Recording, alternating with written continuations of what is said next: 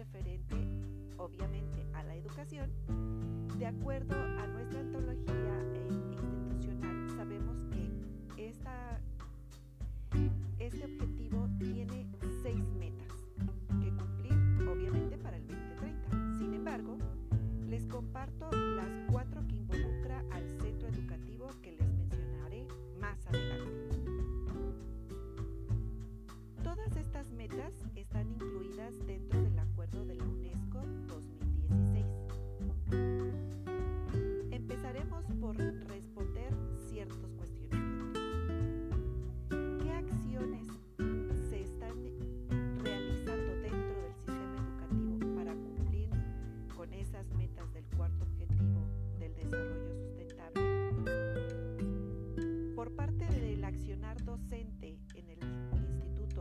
centro educativo donde yo hice la entrevista,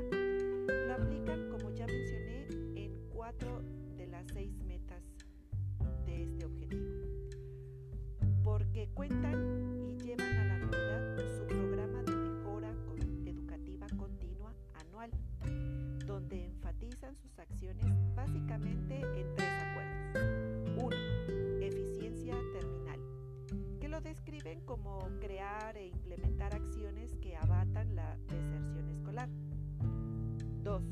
Abandono escolar descrito con la supervisión y seguimiento a la implementación de las diferentes acciones que conforman los programas de apoyo en el proceso de enseñanza-aprendizaje de cada uno de los estudiantes. Y 3. Cobertura descrita para conservar la matrícula escolar de los semestres de inicio, transcurso y final del bachiller. La persona que entrevisté en relación objetivo de desarrollo sostenible, creo que tiene totalmente el conocimiento de estas. Y lo mejor aún, que todo el personal docente y, además, y demás empleados están comprometidos en, en realizarlas porque los veo tan comprometidos también como con la juventud a la que reciben, porque la mantienen en una estrecha relación con tres núcleos involucrados, padres,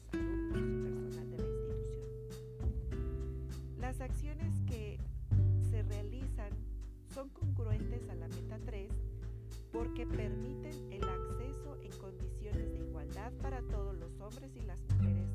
a esa formación técnica, profesional y superior de calidad que se les imparte para que, además de un certificado, reciban la capacitación requerida de una carrera técnica incluida en esa especialidad que reciben, ya sea programación, logística o electrónica. Referente a la meta, meta 4, que es aumentar sustancialmente el número de jóvenes y adultos que tienen las competencias necesarias, en particular técnicas y profesionales para acceder al empleo, al trabajo decente y el emprendimiento. Gracias a su programa Viva Lego, es decir, que reciben tanto el certificado de bachillerato como el título de especialidad para que se integren al área laboral, puedan al mismo tiempo cuanto a la meta 5, que es garantizar que todos los jóvenes y al menos una proporción sustancial de los adultos, tanto hombres como mujeres, tengan competencias de lectura, escritura y aritmética. En estos rubros estoy totalmente de acuerdo y están eh, totalmente puestos en práctica, porque si no lo estuvieran, esas competencias simplemente no podrían acreditar su bachillerato. Habilidades esenciales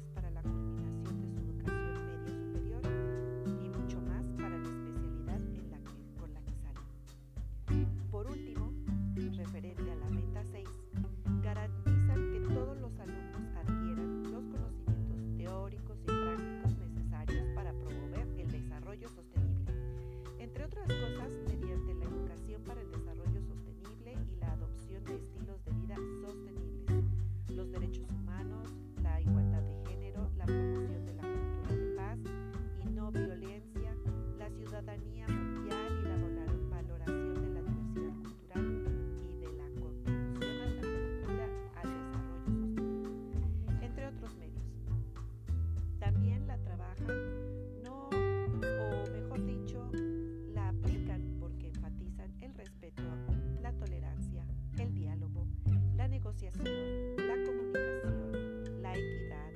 el respeto, el amor a sí mismos, al plantel, al personal, a sus padres y reconocen el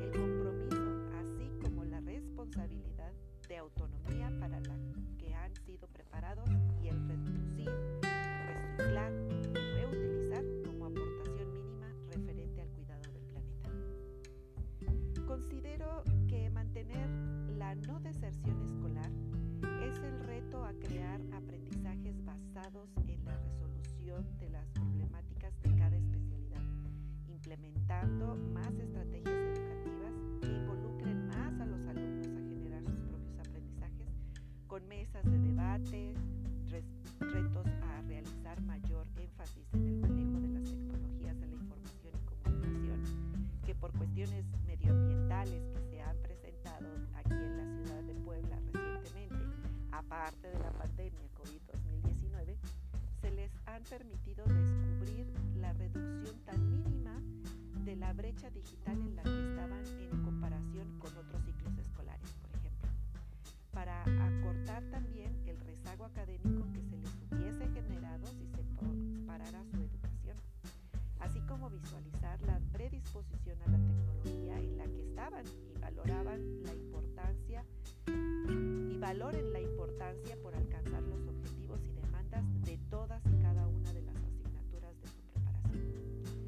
verdadero reto es lograr despertar la conciencia, liberar el pensamiento autocrítico para finalmente ser responsables de su crecimiento constante e interminable. Finalmente, y en mi muy particular opinión, creo que el director está involucrado totalmente en esta transformación tanto como los docentes. Propondría que gestionar lo que tendrían que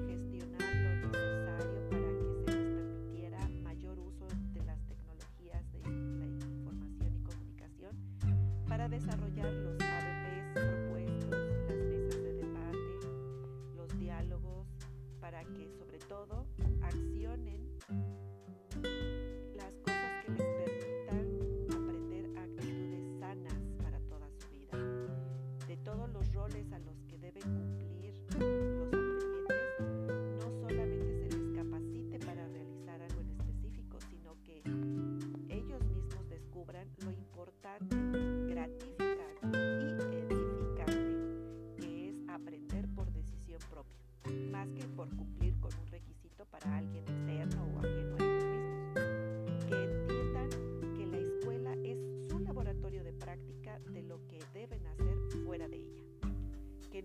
cansen de aprender, porque decían uno de mis profesores, el día que dejes de aprender, dejas de crecer. Naciste para ser grande, no de tamaño,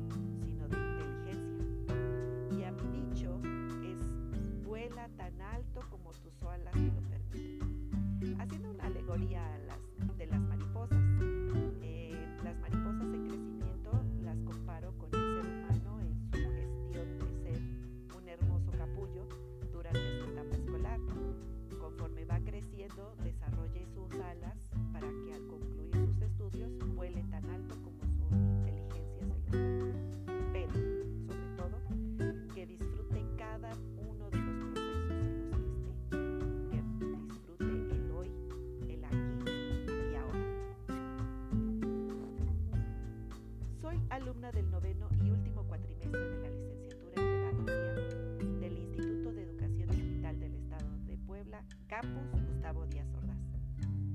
Este podcast es mi evaluación de la primera unidad de la asignatura Liderazgo y Gestión Educativa, con la maestra Alma Lorena Talavera Robles, a quien admiro y respeto por su profesionalismo y ejemplo. Nos escuchamos en la próxima. Adiós.